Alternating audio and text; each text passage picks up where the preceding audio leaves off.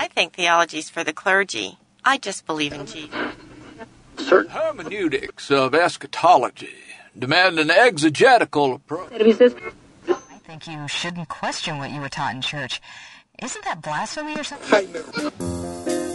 Welcome to the broadcast, folks. This is Michael Patton. I'm joined by Tim Kimberly and Sam Storms for Theology Unplugged. This is a ministry of Reclaiming the Mind Ministries. We're coming to you from the Credo House in Edmond, Oklahoma. Great to have you. Thanks for joining us. It's uh, unplugged in the sense that we are trying to, we're trying just to sit down and talk about topics that that we may talk about whenever we're sitting in the Credo House and having a cup of coffee, but we want to broadcast this so people can be flies on the walls. And so we're trying not to be too formal with anything, and that's why you notice the broadcast is put together in such a way. Try to be unplugged. Mm-hmm. Usually unplug only Michael knows what we're going to talk about. And yep. Sometimes you don't even know. Even as you start talking, you just kind of blah, blah, blah, blah. Yeah, well, I mean, it, it's not that we're unprepared. I mean, th- I, I do want people to re- recognize this, that this comes – unplugged as a fruit of all of us in ministry. Sam is in pastoral ministry, has has taught uh, at seminaries, and has uh, been heavily involved in authoring books and the academia. Me and you are continually teaching theology each day. And so this is kind of like, hey, let's just sit down and relax and talk theology now, less mm-hmm. formally. Yeah. Uh, hopefully we continue that with y'all folks and you guys are enjoying it. We we would love to hear from you, just to say this up front. We'd love to hear from you, what you think of the program. Send us your questions. Pretty soon here we'll have a question and answer session. Uh, send them to theologyunplugged at Recla- reclaiming the mind dot org. Is that still going to be it? Yeah. It's Let, not let's, re- theologyunplugged at credo house dot org? Uh, they could probably do either. We'll make sure both work. Okay, uh, theologyunplugged at credo house dot org. Uh, send us your questions, comments, and just let us know you're listening to us. We'd love to hear a shout out from you. Anything to announce? I think we're good this week. All right, well, guys, we started last week talking about demonology, uh, fancy word, uh, to describe the world of demons and really Satan. The, the study of demons. Study of demons. The thought of demons. You got or... demonology, you got angelology, you've even got Satanology. I, I'm, I'm applying to be a Satanologist. I don't know where to apply at, but you know, is that a Satologist? Is that what it is? they have they have an opening at O U. Yeah, yeah. Or, uh, Satanologist. Man, they need I, one. I would avoid that like the plague, bro. All right, all right. I will. You should focus on Christology. Well, last time you told us that if we if we devoted too much of our time to that, we'd be running naked through the parks. I, I agree. Well, I would say naked through the parks, but since you're in Oklahoma, we're, we're very glad that you're fully clothed today. That is right. Thank you. Well, I'm not. I, I don't think there's an oppression going on right now with me, but uh, you praise the know. Lord for that. Last time we discussed, and I think one of the main points we got through last time as we were discussing this, and we all agreed upon, was that Satan is not omnipotent, meaning all. All powerful. He is not God's equal rival. He is dependent just like we are. With a snap of the finger, God could do away with Satan and all the demons, and it wouldn't be hard. Um, he is not omnipresent. He is not everywhere. There is a place where he is at. There's a place where each individual demon is at as well. Don't know how many demons there are, but there is a place where they're at. And I, I said last time, probably no, none of us have ever really been in the presence of Satan. Um, out of the billions of people on the world, in the world, I don't know if he would. Uh, he's probably got bigger f- fish to fry out there. That's the main points that I made last time. You know, I, I, I can't think of any times that I've ever felt like uh, I have been in demonic presence, really. I mean, I'm trying to think through and well, trying you, to figure this out. But. You went through a pretty massive depression that you've been real open about on the blog. Did you sense any of that during that period of time? Well, you know, I always sense generally any time you're going through depression, any time you're going through negativity, that there is an energy that, that just because of my belief, mm-hmm. you know, I believe that there's an there's a sense in which the dark forces, Satan and demons, want you to roller coaster into that, to, to, for it to snowball. I don't. I didn't really sense that this is the origin of it, you know, and that is that is the reason why I'm going through this depression. But I did whenever whenever Angie was going through her depression, uh, my sister. This was back in two thousand two. mid-year it started, lasted all the way through two thousand three, and this is where she had multiple suicide attempts. And she told me, and, and here I am, a pastor at Stonebriar Community Church, and, and, you know, she's living with me now, and she is crying every night, all night, calling out on me, Michael, come up here, do something about this, you know, tell God to make it stop, the pain, and, and on and on she went. But she would continually say, I have a demon. Hmm. And she would say, that has to be it. There, there is a demon that is doing this because it is so severe and so terrible. And, you know, here I am. Well, yeah, I believe in demons, you know. Yeah, I believe, as, as Sam said last time, in demonization, that there is an oppression that can happen, and, and serious oppression. Yes, I look through the scripture and I see that whenever somebody is uh, oppressed by a demon, oftentimes they, they seem to want to kill themselves, or at least, you know, the guy, the boy throwing himself in the fire and, mm-hmm. and, and having those problems, uh, hurting themselves in some sense. And so it fit perfectly within my worldview, but I didn't know what to do. You know, I sat there with her, and she, whenever she said, Michael, I have a demon. You've got to do something. And I looked at her and I said, Angie, I'll do what I can, but I don't know what to do except for to pray. And I laid my hand on her, and I said, in the name of Jesus Christ, demon, Satan, whatever it is, you have no authority here. Come out of her, leave her. If you're in her, quit oppressing her, whatever. But I come in the authority of Christ, and that's how I left it.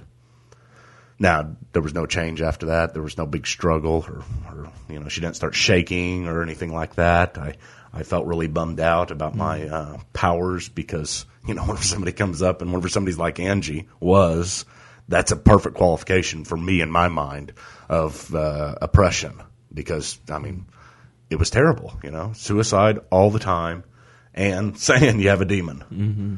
But having nothing to do. I didn't. It didn't affect, obviously, because Angie ended up killing herself a few months later after this. But that's the closest I've ever come, and I always wonder whenever I look back about that: it, it, it, am I lack? I, did I did I lack training that I needed? Did I lack faith that I needed? Did I did I come at it too casually? I mean, I, I prayed to God. And I said, God, if this is a demon, I, I want to do something about it. It's not that I don't believe it. I, I will believe it. But I want to do what's right. That's the closest I've ever come to, to that type of thing. Well, yeah, it, those are, um, um, you know, those kinds of situations always leave us a little bit befuddled because we don't know what has or has not happened, and really the options are are limited. Mm-hmm. Um, either uh, there was a demon and it left, or there was a demon and it was still there. Or there was never a demon there in the first place. It seems to me that those probably are the only three options. I don't like number two.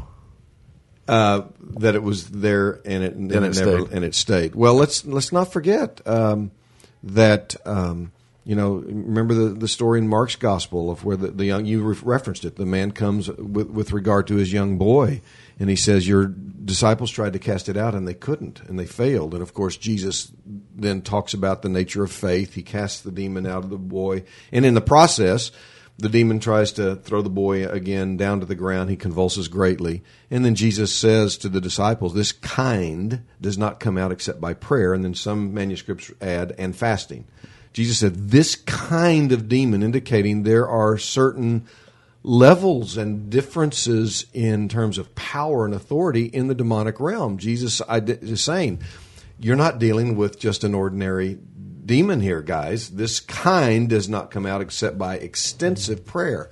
So it may well be that there uh, is, is a, an especially powerful uh, uh, demonic presence. It may be that it is there, that there is, in a sense, an entrenched or embedded presence in a person's life for any number of reasons.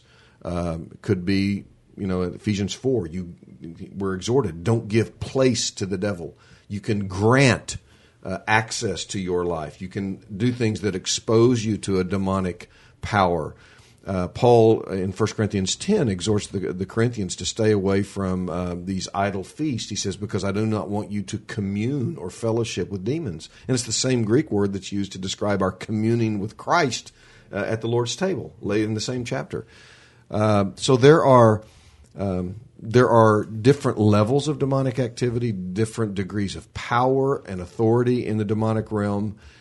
Uh, even Jesus, uh, you know, it talks about how he was telling a demon repeatedly, most likely, uh, to come out, uh, indicating that not even in the case of our Lord was there always an immediate and instantaneous deliverance. So um, it, it's uh, the, the analogy that I use, and I know we're getting off into an entirely different, not different, but kind of a little bit of a tangent here. Uh, the analogy is when you're telling your children to obey. And um, they might pretend not to have heard you, and then you have to repeat it, and then they might uh, give an excuse, or, and then you continue to tell them, no, do it now, and they might then come up with a rationalization as to why it's not that important. Or you tell them again to obey, and they say, well, I'm going to go talk to Mom and see if I can get her to get, be on my side, and eventually they yield and submit to your parental authority. Well, the demonic uh, will do everything they can. They will employ every means possible to evade and avoid having to submit. So it's not that we tell a demon and it goes, but we tell a demon until it goes. And sometimes hmm. that can be a prolonged process. Hmm. Well, that gets into a lot of deeper issues, needless to say. Well, I do want to talk about that a little bit and try to figure out, you know, what are the... If if there's a ministry that we need to be aware of as far as our uh, our role in the Great Commission and, and, and making disciples and representing Christ, if there is this ministry that has to do with recognizing and and, and, and battling the demons in some sense. But let me, before I get there, I want to ask a couple of questions that are more theological in nature as far as uh, as far as origins are concerned. We talk about demons and we talk about angels and we talk about them almost as if they're kind of the same species, but one went bad, one went good. Is that right? And why? I mean, are demons fallen angels? Is that what they are? Well, we know they are called angels. Um, the lake of fire was prepared for the Satan and his angels. Hmm. And it's the same Greek word. So, yes, we know that they are angels. Uh, so in that sense, they're the same species. Uh, yes, they are fallen. Well, we know that for the simple fact that God does not create anything that is inherently and intrinsically evil. Hmm. So there had to have been a creation of good angels, and at some point in some way there had to have been a fall or rebellion of sorts. You know, there are a couple of texts, uh, uh, one in Ezekiel, one in Isaiah, that are traditionally appealed to as referring to the original fall, although there's a lot of debate about whether those texts actually refer to that. Mm-hmm. Um, many scholars, King of Tyre. Yeah, many scholars think it's simply a reference to um, earthly kings and their arrogance and their rebellion against God. And if it did only have to do with them, that takes away a lot of our understanding of the origins of Satan. You know, yeah. The fact of the matter is, we we aside from those texts, we really don't have a, an explicit passage describing the original fall. Of the, the, the Isaiah, realm. The Ezekiel, and then sometimes even the Revelation passage, which is even more obscure than those, right. Where it talks about uh, the dragon pulled down a third of the stars, right. And then all of a sudden that dragon, Satan, and a third of the stars, or one third of the angels, and when did this happen? This happened at creation, you know, and we read a lot into that, which mm-hmm. we can't really. Right. Well, what we know for sure is in the book of Genesis, when when the serpent comes to tempt Adam and Eve, that this is already set up. Yeah. That it is already in place. At least with the, the serpent, which which yeah. I would say that the serpent is identified with Satan because of Revelation, the mm-hmm. serpent of old, you know, in Revelation. So it seems mm-hmm. to be pretty clear that that serpent, we can say, by New Testament understanding of Old Testament text, the serpent in the garden was Satan, but had all the angels fallen yeah. by then and stuff. I mean, we really wouldn't know. That'd be an argument from silence. Yeah, you're right. We don't know. I think I think a, a fairly solid case could be made for the fact that um, the um, the rebellion by a certain portion of the angelic realm, including Lucifer, was pretemporal. That it antedated the, the creation, because you say there was Satan was present uh, in the garden. Um, when and how that happened, the Bible, honestly, is simply largely silent. It, I think it'll be a great mystery that we'll we'll learn about one day, much later yeah. than now. We certainly have no narrative uh, portrayal of this as we do for the fall of man. Well, mm-hmm. I've always imagined it that God created man. God created man in his image, and I'm, you know, this is an imagining, and I'm not saying this is my doctrine, but I've always thought whenever he created man, there was a sense in which he had a particular relationship with man that the angels did not have, and, you know, maybe that was a cause for rebellion because of the creation and because of God's relationship and because of the image of God in which we were created, and because possibly the the role of angels within this creation. Hey, I'm not going to, you know, I'm not going to go down and be a messenger or a servant in any sense to these people type thing. Hey, let's, uh, you know, Satan falls in rebellion, and who knows? Who knows if the fall – does it seem to be that the fall for angels is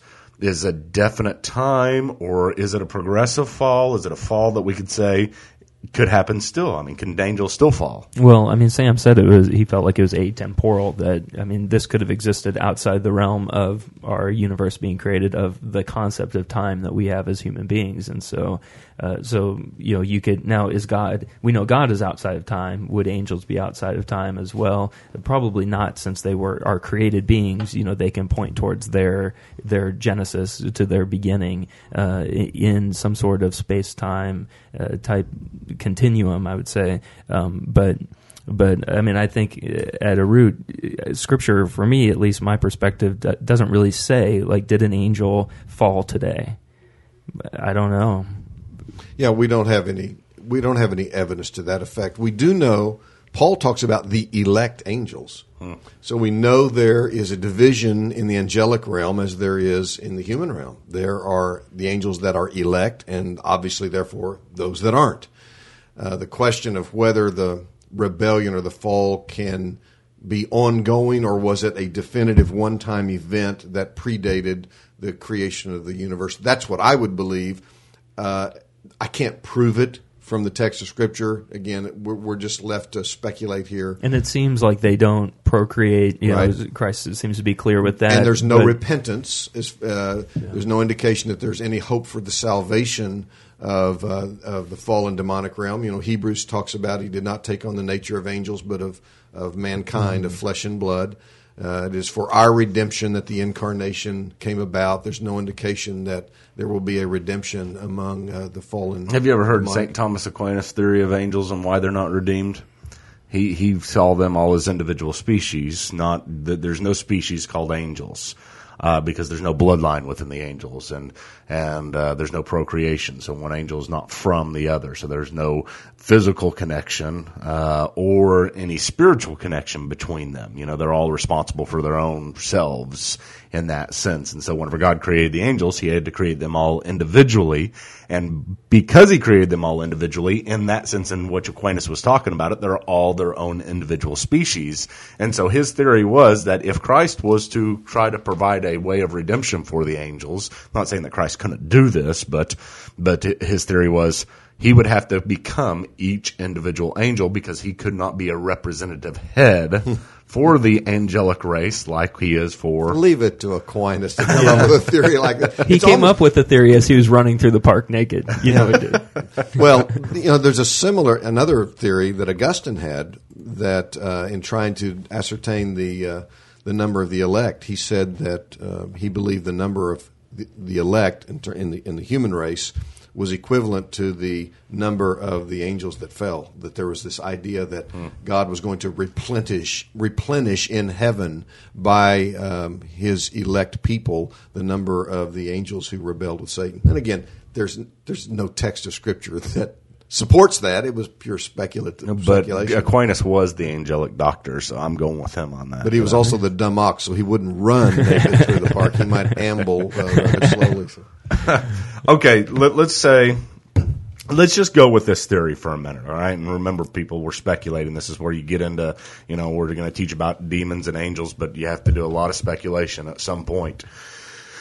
Um, I, I think that the common idea on this whole thing about angels and demons is that all angels and demons are kind of under this head, and his name is Satan, and they get their orders from him, and each day, you know, they kind of carry out their orders, and we go, we, we get our cue from Screwtape Letters too, as well, you know, how, how, uh, C S. Lewis, great book about, uh, Wormwood writing to his pupil and, and advising him on how to deceive and, and trick and, and to lead his, uh, his subject, human subject away. Um, and I don't know if that's true. I don't know really how it works, but I did read a book that is called The Spirit of the Rainforest. This was assigned to me by Scott Horrell at Dallas Theological Seminary, and Scott Horrell came to us one time and spoke on demonology and demon possession and that sort of stuff as a pastoral staff at Stonebriar because he had just experienced a lot of this. But he he had us read The Spirit of the Rainforest. And in The Spirit of the Rainforest, it talked about, you know, in South America, a certain group of people that had to deal with this spiritual animism all the time.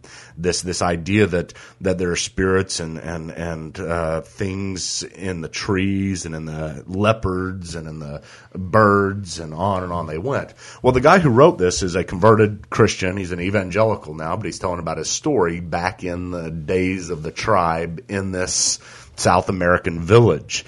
And the things that just, I mean, it, it, all I could do every time I read this was say, this is this is absolutely bizarre according to my worldview on what demons think and do, because he used to talk to the animals. You know, the animals would have a particular voice, and people would join up with particular animals. And these animals would impart their power to them in some sense. And if you read the book, you come to the conclusion, gosh, this guy's being really sincere. You know, he's, he's not just trying to make up a bunch of stuff about these powers that they had and, and this just bizarre, bizarre conversations that they might have with animals themselves. And, you know, e- either you go to the conclusion this guy's completely nuts, he's making it all up, or there's something odd going on here. But aside from the fact of the animals speaking and the things that were going on that were weird. So this guy, before he became a believer, is testifying that he would actually talk with, yeah, with animals. Yeah, I mean, he was a shaman of the of the religion, of the tribe, okay, and just was deeply involved in the spirituality of it all. But the thing that was really bizarre to me, besides all that, was that the the forces or the personalities that were represented in these spiritual things, these these animals and stuff like that, were often very friendly and, and were were often seeming confused themselves. They they just seemed like they were just caught up in this worldview themselves of everything that was going on. And I know you might say, well, that's because that's part of their deception is is to deceive everybody into thinking that this uh, alternate worldview of animism is correct. Um, but I, I was left there wondering, are demons really that all together in their mind and, and organized and have this big master plan that is always going on? Or can they be themselves confused? Now, one more thing. We talk in theology about the noetic effects of sin on the human mind.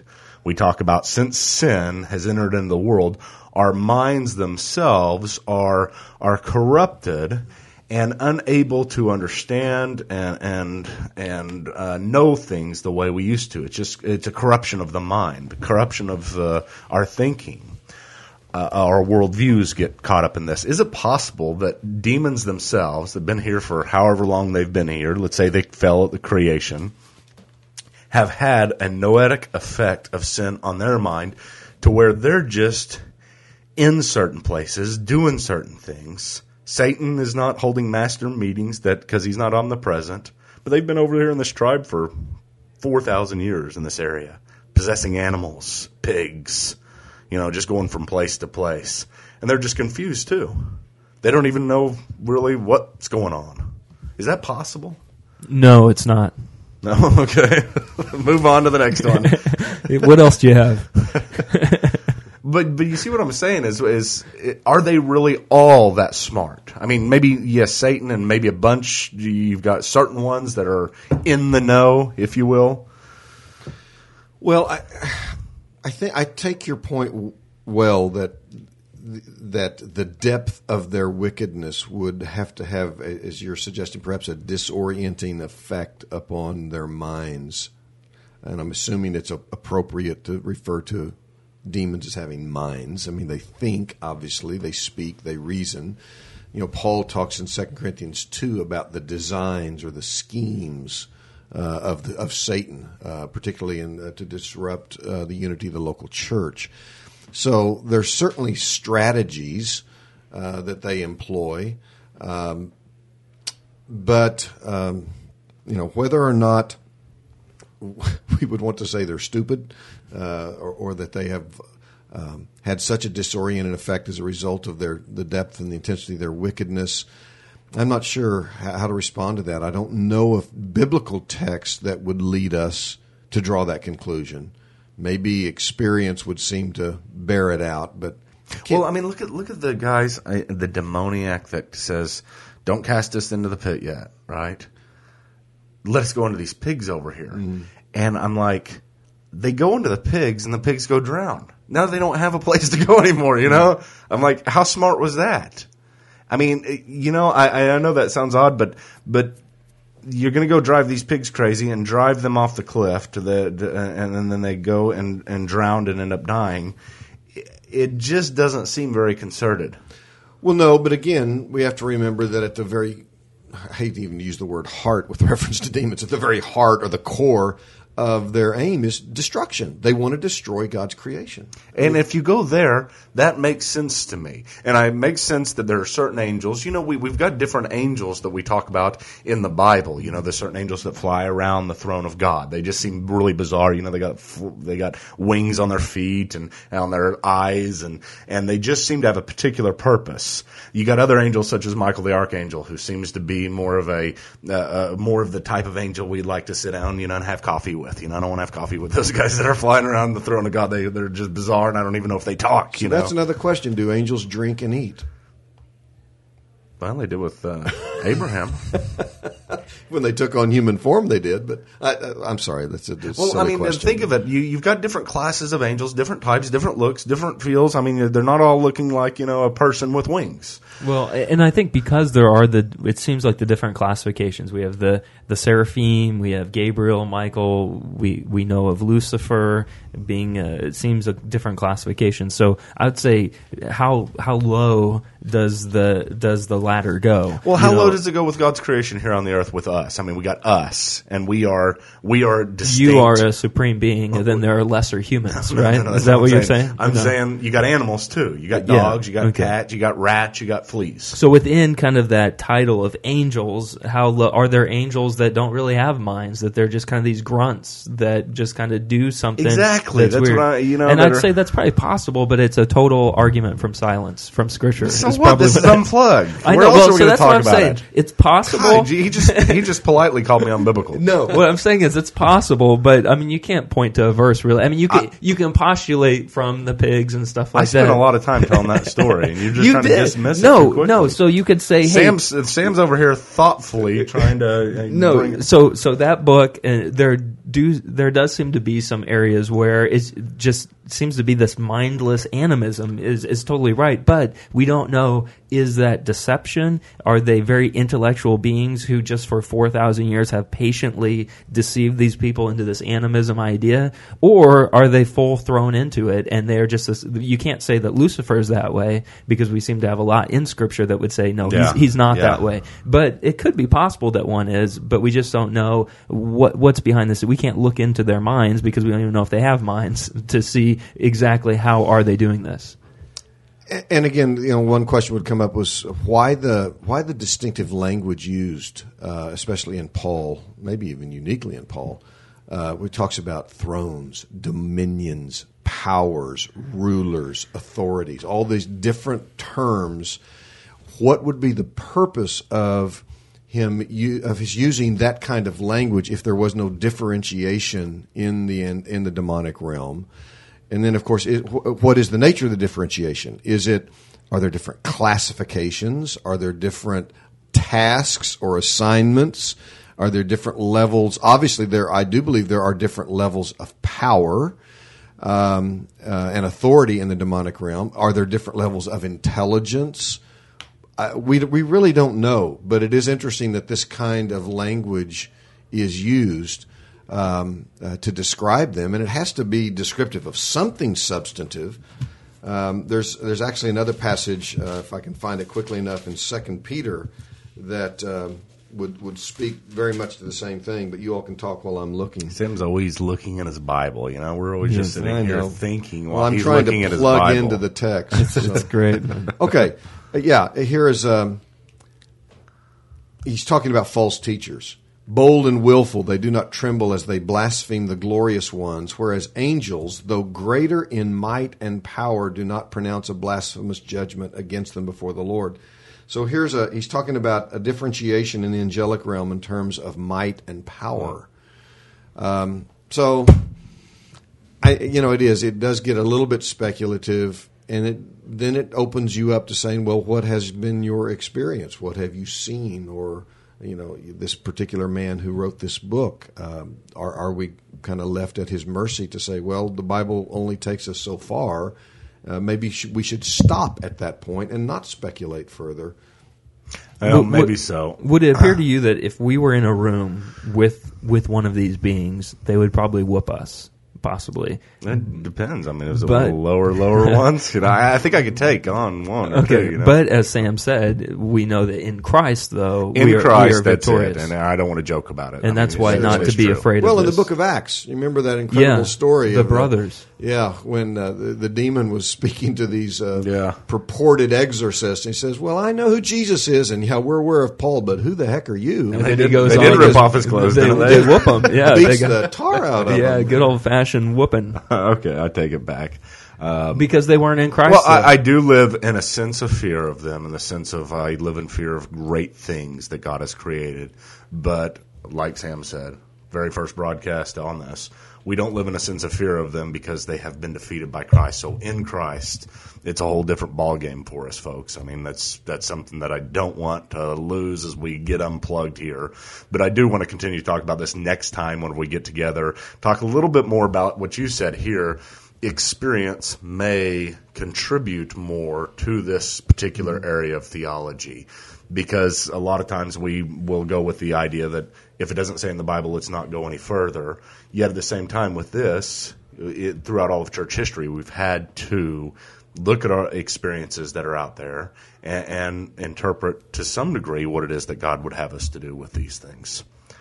Folks, uh, hope we uh, didn't uh, scare you too much on this post-Halloween special on demons, Demonology one oh one. I guess that's what we'll call it, Demonology one oh one. I don't even know if we can call it one oh one, maybe just oh one. But uh, ho- hopefully you've enjoyed this, folks. Please uh, get with us, Theology Unplugged at credo house dot org. Uh, send us your questions, your comments. We, if you get them in time for this broadcast, we may be able to entertain them. But uh, until then, we will see you next week. You've been listening to Theology Unplugged. Visit our iTunes page by searching Theology Unplugged at the iTunes Store. All episodes are available as free downloads. Theology Unplugged is made possible by Reclaiming the Mind Ministries. Reclaiming the Mind Ministries is a listener-supported ministry. If you've enjoyed this session or benefited from it in any way, do consider partnering with us. For information on how to become a ministry partner and for a complete listing of ministry resources, visit the R M M homepage at w w w dot reclaiming the mind dot org. Thank you for listening, and God bless.